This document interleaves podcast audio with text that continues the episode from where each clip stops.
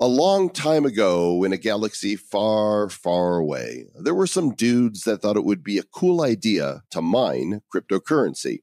Only a handful of people even knew what Bitcoin was, and you've got to wonder if they had any idea just how valuable one Bitcoin would become.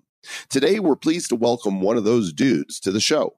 Marshall Long's claim to fame is that he was one of the very first Bitcoin miners, and he's got a lot to say about the crypto that gives this show its purpose. So let's hop into the hot tub time machine and set it for a time when one Bitcoin was worth less than $1. As we invite you to enjoy episode number 142 of the Bad Crypto Podcast. Five, four, three, two, one, zero, ignition.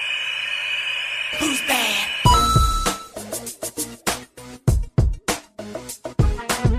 This is Brad Garlinghouse, CEO of Ripple. Keep listening to the Bad Crypto Podcast and stay bad. Hot tub. Is the water warm? Ha! Is the water is the water wet?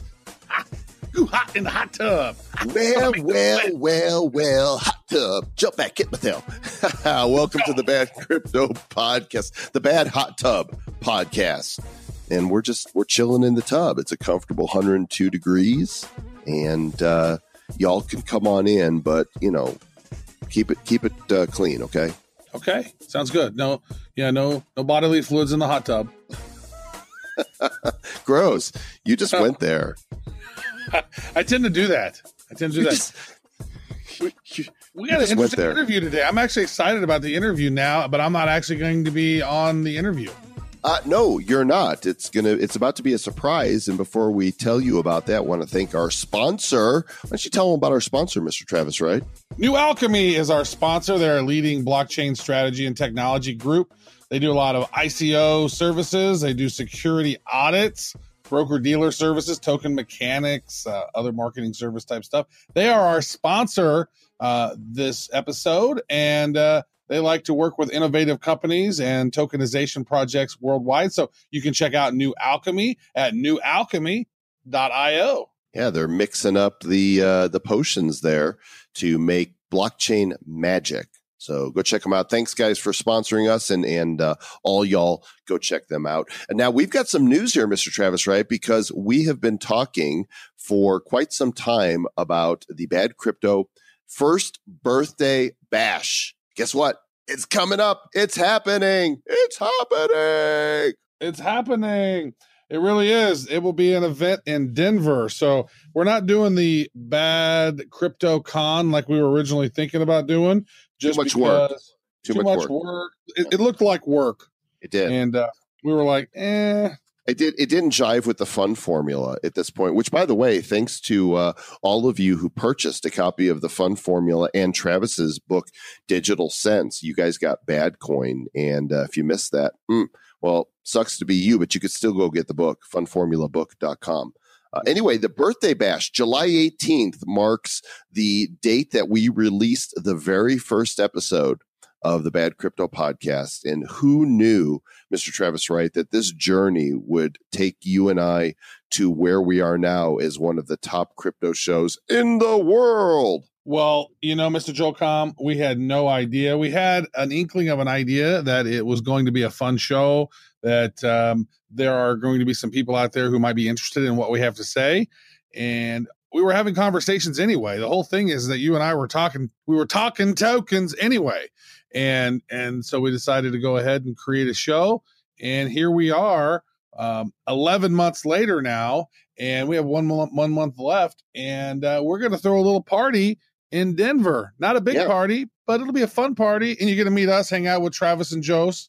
Yeah. And uh, Travis White. Uh, yeah, so it's going to be July 18th in Denver, Colorado. It's going to be somewhere downtown. Now the event's going to be free and you but we need you to let us know if you're going to come. And so there's an Eventbrite page set up where you can register. It's at badco.in forward slash birthday duh, badco.in forward slash birthday. Go and register and, you know, for as many tickets as you need and let us know if you're going to be here. I haven't selected a venue yet because I want to kind of get a head count before I pick a place, you know, since I'm not paying for the place. Um, I just want to make sure that, you know, if it's, if it's going to be a smaller group, then we'll go somewhere where, you know, we could fit in a small room. If it's going to be a bunch of y'all, we don't know how many y'all are going to turn out. So if you're in Denver, super easy to make sure that you're there. It's probably going to start around six o'clock at night and go till whenever we're done. Um, if you're coming in from out of town, it is going to happen. I just don't have the location for you yet. So if you're flying or driving in from out of town, go ahead, get registered, and then book a hotel anywhere downtown Denver. It's not a big downtown. Anywhere you book that you like is going to be close enough to where the event is going to be. And probably the week before, we'll announce on the show where it's going to be. And we'll also send an email to everybody who's registered via Eventbrite. We'll put on the Bad Crypto Mastermind. But uh, yeah, come hang out with us and celebrate our first birthday. And uh, Travis doesn't want any presents, but I do. Yeah, no, I'm just really excited that we've done this thing for a year now. That's um that's it's my longest relationship ever. it's going to be great fun. Now, Travis, you're here right now, but this interview with uh, Marshall substitute pinch hitting for Mr. Travis Wright on the interview that you're about to hear is our bad crypto correspondent, Rachel Wolfson. Who writes for Forbes, and of course you've heard her here on Bad Crypto before, and uh, and and Bad we're gonna chicks. Well, what's it's interesting about this dude is, I mean, if you have seen the Netflix uh, documentary, what is it, betting on Bitcoin or whatever it was called? This dude was in it pretty heavily, and he and then I mean, because when I saw his picture, I was like, oh yeah, I seen that dude on that documentary. He has it built big, big mining outfits. If I'm if I'm correct, like he's talking like really, really big ones. And so I think he got into Bitcoin early, got some profits, and then said, "Oh my God, this is going to be huge," and then started building really, really big mining warehouses. If if I'm not mistaken. Mhm. And he's done a lot of things and is on to some new projects. And uh, Rachel and I are going to talk about that with him. And uh, and yet, through the miracle of recording, Travis is actually going to be back here after the interview to try and figure how that works. There's so many different types of marshals. You got the Marshall Islands. You got um, leaving Sarah Marshall, which is a pretty good movie. You got martial law, which of course I know is spelled differently, but it sounds the same. And it's really funny when people spell it the wrong way anyway. But this is a different kind of marshal we have with us today. And we also have a different co host with me for this interview. I'd like to welcome the one and only Ms. Rachel Wolfson, our resident crypto uh, correspondent. Hey, Rachel, how you doing? Hey, Joel, doing well. Thanks for having me. The gentleman we have with us today, I'm super excited. His name is Marshall Long. He's a different kind of Marshall. He's the CTO of FinalHash. He's the co-founder of E EOS.fish. And Marshall is an expert in peer-to-peer economy. He's been uh, in the blockchain space for a very long time.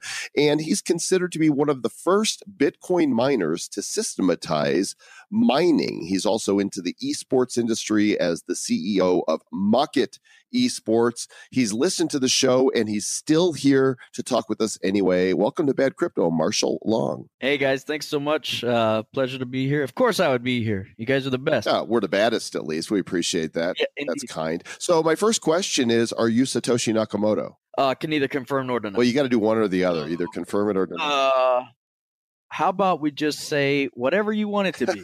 well, let, let me let's drill down then. Do you know who Satoshi Nakamoto is? I feel like uh, me and a, a few, a few people have a fairly good grasp on, on who or Or what? who it may or not. Yeah, it may not. Eh, Be. but you're not you're not no. talking basically. of course okay. not. I like my head. I want to keep it attached. Yeah, that, that's that's good. I've seen your head. I've seen pictures, and it is attached to your shoulders. So Very. I, I kind of uh, gave not because you're like you know all about yourself though, right? It's not like you have big head syndrome. Uh, it's just actually I have a big Oh. head. So it's not proportionate. Not at all.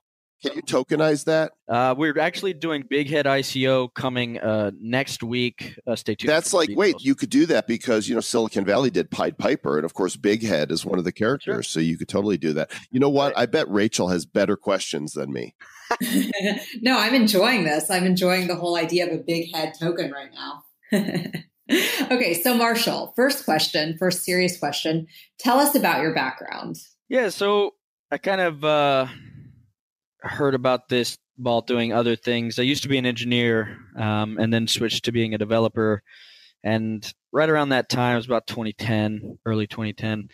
A buddy and me were working on a uh, an iPhone app that would track your golf head as you were swinging to kind of help you get better at golfing. And went to lunch one day, and he said, "Hey, man, you got to check out this really cool Nerd Money." I didn't understand it, and at that point, I wasn't familiar with like mesh networking and all this kind of stuff. So I went home and couldn't really Google anything, and so I decided, okay, I'm going to figure out the mining side, and I just destroyed my what was then a gaming computer for about two weeks trying to figure out what was going on and how to set up everything and we immediately I, I immediately started mining and i thought it was cool and i didn't have any kind of idea about financial liberty and, and all the cool things that are kind of now out in the open. I just thought it was a cool nerdy experiment and and then i you know gpu mining came out and i thought i got even more nerdy i said oh man i'm going to get free graphics cards by mining What what year coins. was this? When did you start? so I, I started mining in 2010 Okay, so at that point, Bitcoin was worth what? I mean, really, it wasn't really worth much. The, the only coins I bought around that time were over the counter, just with some buddies at a local hackerspace in Houston. And then in Dallas, there was a, a small, there was like two guys doing it. And then somebody mentioned to me, "Hey, you know it's illegal to make your own money, right?" I was like, "Oh shit, okay." And and I mean, it is. So I at that point, I got real quiet. Didn't really associate with many people. I think the pricing may have been around, you know, fifty cents or something like that. Hmm. But even if you could find pricing, and at at that point, it wasn't really in 2010. It wasn't really for money. I just thought it was cool to be able to send a token to a friend and he get it on his computer, and it went from me to him, and that was interesting. Yeah, and I would imagine like many people who mined early and accumulated ridiculous amount of Bitcoin, when it went to like five dollars or something or ten dollars, you were probably like, "Holy cow, this is actually worth something," and I'm going to sell. So at that point, I was, I guess, fortunate enough to be very lazy. And actually, my laziness has proved very beneficial in the crypto space. That sounds weird. But uh, so when I first found out about Mt. Gox, the way you would have to sign up and, and move your cash to Mount Gox in order to purchase, you had to open a Dwolla account, which is kind of like a crappier version of PayPal. And you would have to transfer money from so you have to open a Dwolla account, and that took like a week, and then you have to deposit money, and that took another week, and then you would have to transfer it from your Dwolla account to Mount Gox's Dwolla account-. And I just was like, man, this is just ugh, so. And I wasn't interested in doing it, and I just kind of let it, just didn't even worry about it, and just kept mining. And then when the price started really taking off, like past twenty bucks, past thirty bucks, fifty bucks. Dwolla and the U.S. government seized all of Mount Gox's Dwolla money. So at that point, I was like, "Oh, okay. Well, I'm glad I didn't have anything in Dwolla anyway."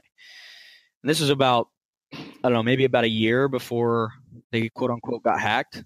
So not only did my laziness stop me from selling early, but it also stopped me from getting hacked in Mount Gox. So there you go. Laziness pays off. Today we call laziness hodling. Yeah. or hodling is those who like to correct me, but it just I it looks better as hodl, and uh, that's I'm, I'm going to stick. It's just weird to say hodl, right? Did you realize when you were mining Bitcoins in the early days that it would actually amount to anything? Like, did you, did you know that to begin with, or were you just doing it for fun as a gamer? at the very beginning, when I just knew about Bitcoin, I didn't think it was going to be anything big. I just thought it was cool. The first Yeah. kind of inkling of an idea that, that I thought not just Bitcoin, but this other kind of way of doing, you know, development could be something is when Namecoin launched. When Namecoin launched, for those who aren't familiar, it's a decentralized DNS system.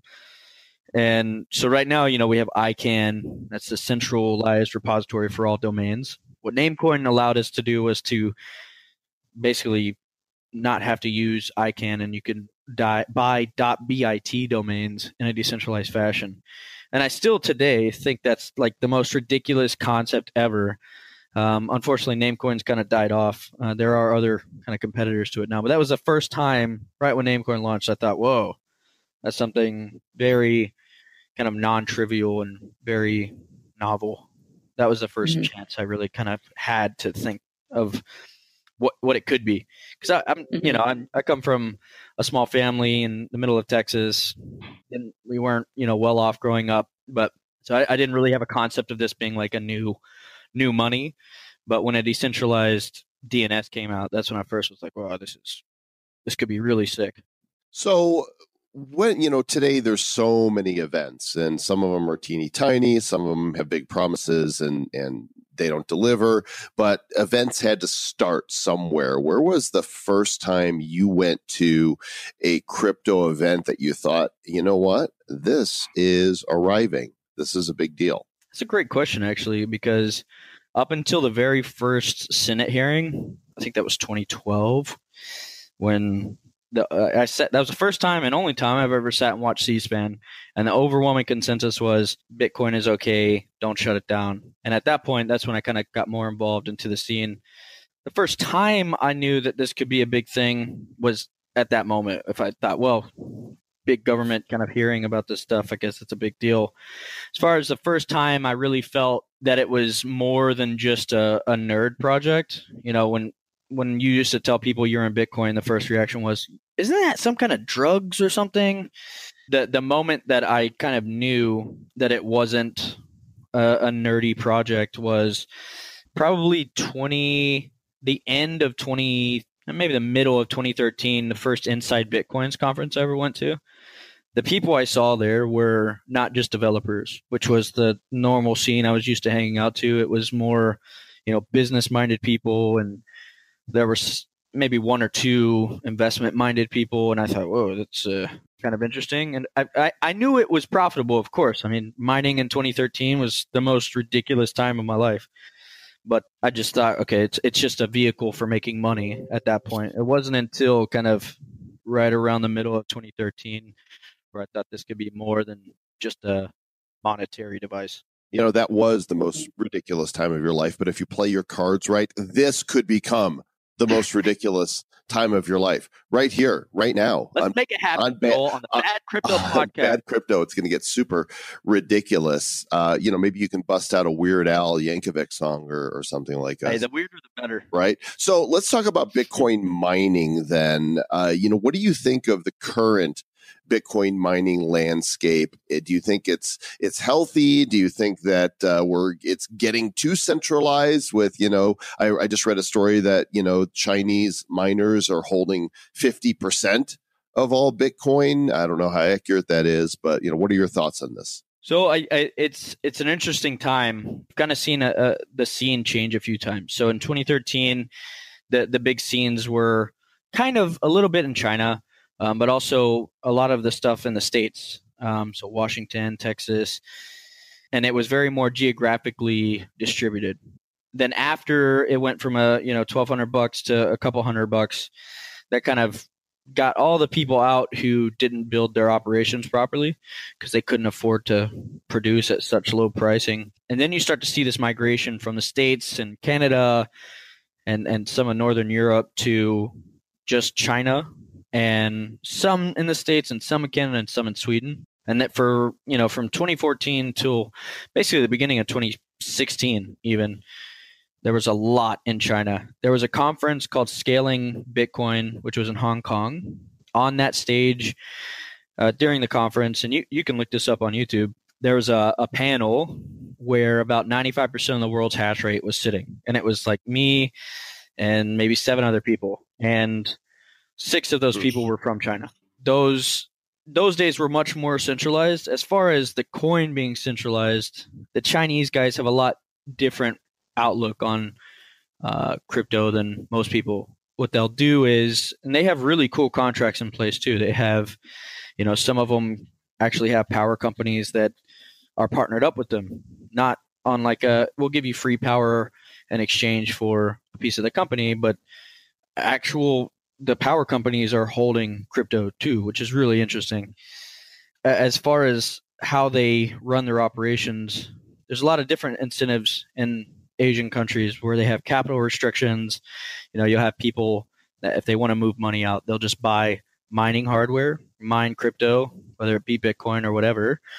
And then once they've recouped enough, then they'll send the crypto out. So you have uh, different mechanisms in Asia than you do anywhere else. Some of that being because of the, the nature of some of my friends that just really like to gamble on pricing. And, you know, that coupled with capital flight restrictions uh, can lead to some interesting, you know, scenarios. Yeah, definitely. So, what projects are you working on now? Yeah, so there's a there's a lot of stuff kind of going on now. I guess we're getting pretty diversified now. In 2015, I started a, an esports company. That was actually an answer to the Bitcoin Classic drama. I started a project called Bitcoin Classic, which was, I guess, the first real shot at trying to change what we call the Bitcoin block size. Now that camp is mostly Bitcoin Cash. It's B Cash.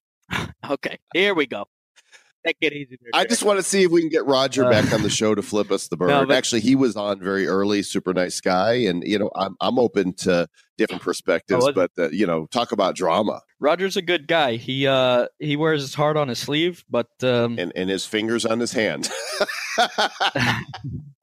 I will tell you that that that guy, um, good friend of mine.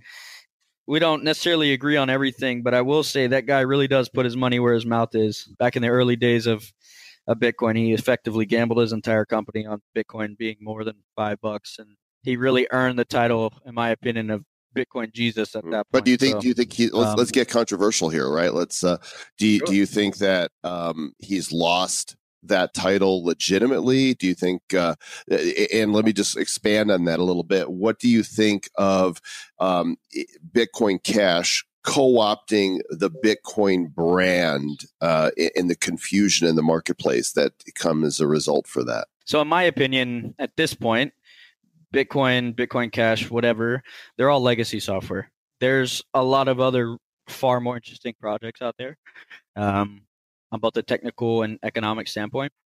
So, with that being said, Are you being? uh, Is that like a diplomatic answer right there? no, not really. Because I mean, I- they own Bitcoin. Dot and and they've got the Right. at bitcoin you know twitter address and it's you've got to admit it is confusing right wrong you know wh- whichever is the real bitcoin Yeah, I, I will say that the um, and Roger will probably tell you that too. You know, he he really feels that Bitcoin Cash is Bitcoin, and to be honest, I kind of feel the same way.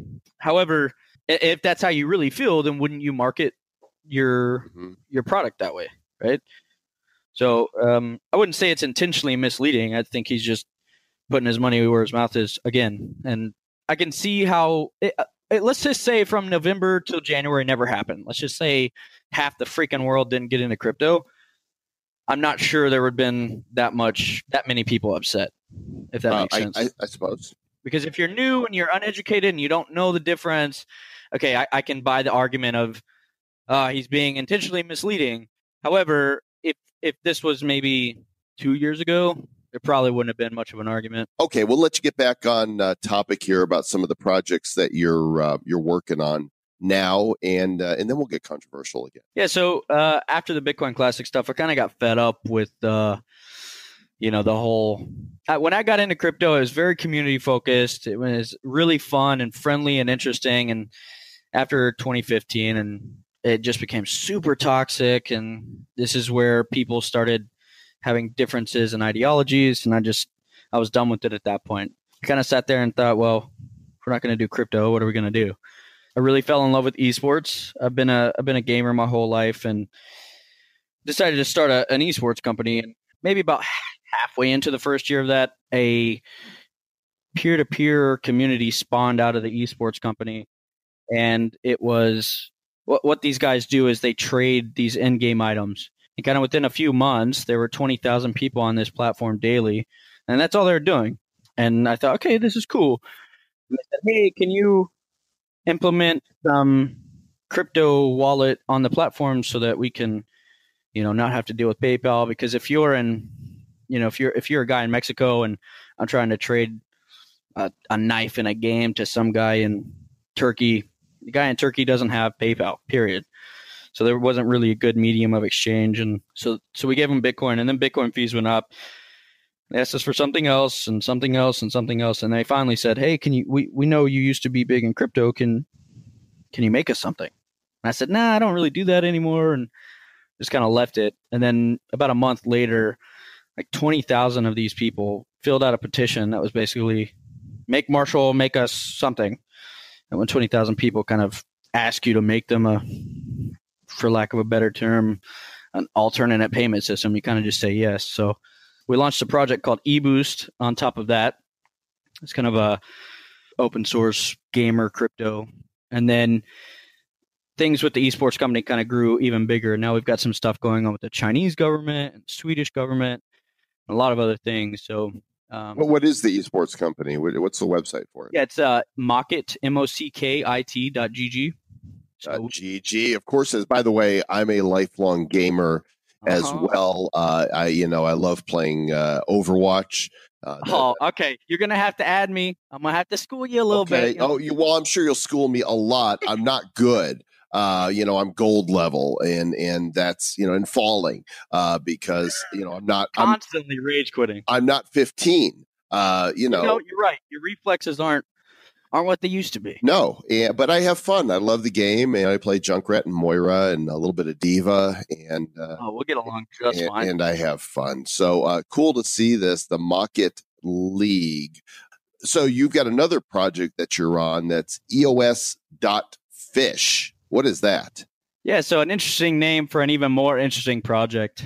Like I said, I, I really feel that Bitcoin and uh, I mean even Litecoin and uh, to some extent is at, at this point legacy software. They haven't really done anything that's you know. I, I I know this is kind of hard to say, like you haven't done anything like you did before, but you know when when Bitcoin was first instantiated, that's a that's a huge deal, and I understand that you may not be able to do anything that big ever again, but basically the software hasn't really changed beyond a, a, a payment mechanism, and that's what it was initially. But, but it wasn't it wasn't designed to right. change, right? That's why we've got Ethereum and smart contracts and these other blockchains that add functionality. Uh, wouldn't the Bitcoin community freak out if you know these other functionalities were added and it was more than a payment system? Um, I'm not sure about that actually. Uh, Let, let's just say that Rootstock kind of figured it out maybe four years ago. I think the crypto landscape would have would look very different at this. point. Okay, so this is EOS.fish. It's a Bitfish project Mhm. um, and founded by Mr. Chun Wang, uh, who is not related to Wang Chung, I'm assuming. Unfortunately, no. But uh, so uh, my partner Chun, he he is the CTO of F2 Pool. That's one of the biggest Bitcoin mining pools, and I think maybe the biggest Ethereum mining pool. They've almost mined over. They've almost mined a million Bitcoin actually at this point. Wow. So what's cool about EOS in general is it's uh, of course delegated proof of stake. It's not proof of work like traditional mining. Um, but it kind of reminds me back of the early days in Bitcoin where it was very community focused. And what I mean by that is in a delegated proof of stake system, um, you know, you the the stakeholders, aka the token holders, get to basically talk and put their money where their mouth is. So in EOS, the only people who produce blocks and write to the blockchain are the top 21 people that the token holders vote for. So basically, we spin up a node, it's a server, and we ask people to vote for us. Let's say we're one of the top 21. If we do something that the stakeholders don't like, they can just vote us out of our job. So the voting happens every two minutes in EOS. So that means if for whatever reason you're a bad actor or people don't like what you're doing, if, if there's enough consensus, then they just pull your votes and then you're out of a job. So it's it's kind of accountability through community, which I think is very interesting. The underlying technology outside of that is, um, I think, has the potential to disrupt Ethereum, which I think is really, really interesting at this point. Why do you think it has that potential? Like, what is it about it that makes you? Uh, in general, when when you have a a, and I'm not going to say Ethereum's not a community based project, but if your neighbor is mining next to you, if he's mining Ethereum, you would never know. So there's not really any sense of accountability. And that's been a problem in general for most proof of work coins. I can mine and propagate my blocks almost anonymously, and I can keep doing that. And whatever I do, I could do a block withholding attack, or I can I could do all kinds of things, and there's nothing you can do about it. If you wanted to kick me off the network, you'd have to convince the the Bitcoin core developers to do that. Um, however, in in it's the same thing for Ethereum and all those other things. However, we're for most of these distributed proof of stake tokens, and in particular EOS, there are 21 people, and so you know all those 21 people, and their contact information is publicly available on the blockchain. Therefore, scaling becomes much easier if the consensus is uh, if you need to make a change, the consensus group to do that's very small. So you don't have things like, you know, I'm not saying you don't, but the the possibility for things like the Ethereum Classic guys to break off and cause a whole bunch of confusion uh, is, that kind of attack vectors uh, minimalized at that point. So also the block time for EOS in general, just on a pure tech basis, is a lot shorter. So I, you know, we're we're producing blocks every few seconds, and that, that means the throughput for EOS is automatically off the bat much much higher. So it's going to be really interesting to watch uh, EOS now that the mainnet is live and you know the the long ICO is over and uh, airdrops you know are, are starting to happen. So we'll we'll be keeping an eye on that. So Marshall, who are the people that you're paying attention to now in the crypto space? Who are the the biggest thought leaders that you listen to? Um, as far as thought leaders, th- there's kind of two camps. There are people who really, really know their stuff, but they don't, for lack of a better term, they don't practice what they preach. So a good example of that, a person I really respect, Andreas Antonopoulos, super smart guy, knows a lot about crypto stuff in general, probably knows more about me and half the people I know. However, he doesn't hold that much crypto, which means he doesn't really believe in it that much, in my opinion. Um, and then you have other people. A good friend of mine, co-founder of Ethereum, Anthony Di Iorio. Almost all his money is in crypto, and uh, I wouldn't call him a thought leader necessarily, but they're working on some pretty cool stuff over there in Toronto. Even as I, I- said that term thought leader, I remembered how much I hate it.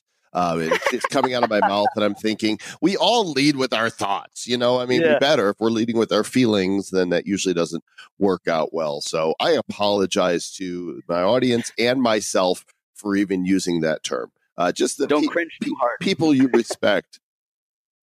Yeah, you know, I, I the the people who I I would say I respect the most are um, the people who have either gotten really screwed for their beliefs or people who've kind of been through the grinder because of mistakes and, and learned a lot. You know, a good example of learning from their mistakes. A good friend of mine, Charlie Shrem, he paid dearly for his mistakes, and now he's doing some really crazy stuff.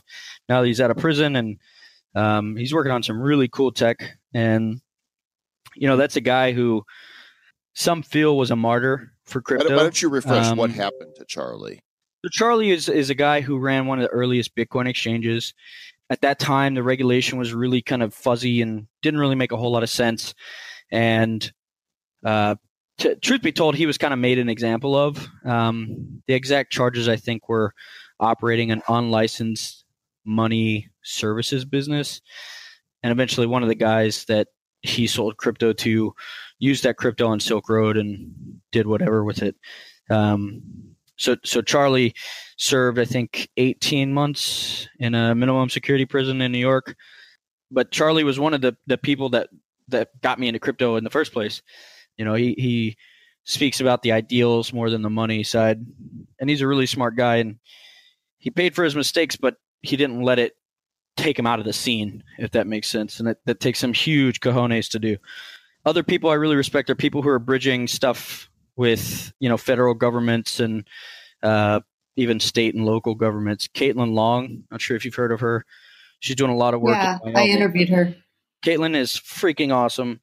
Yeah, she's Uh, cool.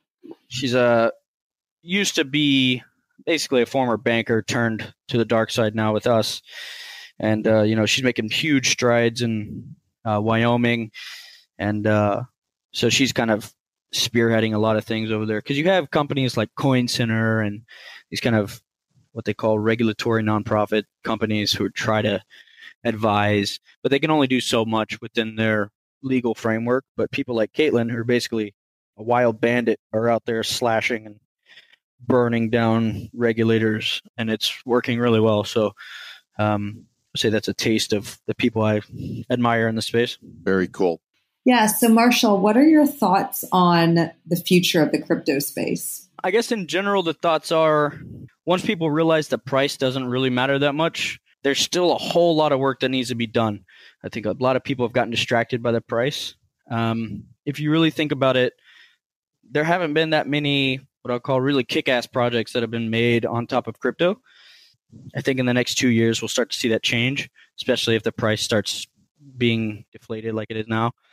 I think we'll see more price hikes. I think we'll see a lot more regulation, and I think we'll see a lot more dark market activity because of that regulation, which is exciting because that's how crypto started. So I think those are things to probably look out for. By the way, this uh, piece of news just just in right now. Apparently, the uh, the SEC has ruled that Ether is not a security. That's right. So that's uh, that that's that's good, right? I mean, this is a positive uh, ruling. Or do you Um, do you see it? I, I think it's a positive ruling, but I also think even if they ruled it a security, doesn't really matter. Uh, I mean, that ICO has been over for ages. Tons of people have already cashed out. Tons of people have already washed their original token. So even if they did claim it was a security, what are they really going right, to do but, about it? but if Ether's not a security, you know, how do they apply this then to the various tokens and coins that are being released on Ethereum? Does this set a precedent in your mind uh, that you know tokens are not securities? So I think it sets a, a great precedent. However, because it's on Ethereum, I can develop a security token on top of on top of Ethereum at this point, just because it's so flexible as far as the the programming goes. So I think it doesn't clear any of the ERC20 tokens, but if you run a native blockchain, it definitely is a, a, a good sign for you. You're so magical, Marshall. Thanks for uh, for joining us today, and uh, we'll have links in the show notes at badco.in forward slash one four two to uh, Marshall's Twitter, which is OGBTC. How about that? He's an OG, as well as EOS.fish and uh, your uh, your esports site. And uh, thanks, Rachel, for uh, for joining and uh, taking the place of Mr. Travis Wright today. Of course, you're welcome. And I know that, you know, obviously I can't fully replace Travis, but it was definitely fun being here and talking with you guys. For sure. Thanks so much, Joel. Thanks so much, Rachel. Thank you to Rachel for stepping in and uh, being being Travis. Yeah. And, of course, we appreciate you, the citizens of the Republic of Bad Cryptopia. Without you, we don't have a republic. We don't have, actually, we would just be a republic of two, which is really just two dudes talking crypto. Please make sure you subscribe and review. And I don't care if I sound like a broken record because a lot of you have, but a bunch of you haven't. And if you enjoyed the show, just take 30 seconds. That's all. Go to iTunes, go to Stitcher, go to wherever it is you listen. Take 30 seconds and and write us a review and make sure you subscribe. Super important for the uh, um, the websites that you subscribe on to know that you're subscribing because that's what helps bring awareness to the show to people who have not yet seen it. And of course, the other thing that brings awareness is when you tell your friends. You know, that's the easiest thing is, hey, have you heard Bad Crypto Podcast? That is, you can easily say that to them. Like, why wouldn't you say that to them? Hey, Joel, have you heard Bad Crypto Podcast? Uh, Alexa, play Bad Crypto Podcast, and then and then they can they can listen to it. It's pretty fancy. Oh my gosh. Stay bad, y'all. Stay bad. Who's bad? The Bad Crypto Podcast is a production of Bad Crypto LLC. The content of the show, the videos, and the website is provided for educational, informational, and entertainment purposes only. It's not intended to be and does not constitute financial, investment, or trading advice of any kind. You shouldn't make any decisions as to finances, investing, trading, or anything else based on this information without undertaking independent due diligence and consultation with a professional financial advisor. Please understand that the trading of bitcoins and alternative cryptocurrencies have potential risks involved. Anyone wishing to invest in any of the currencies or tokens mentioned on this podcast should first seek their own independent professional financial advisor.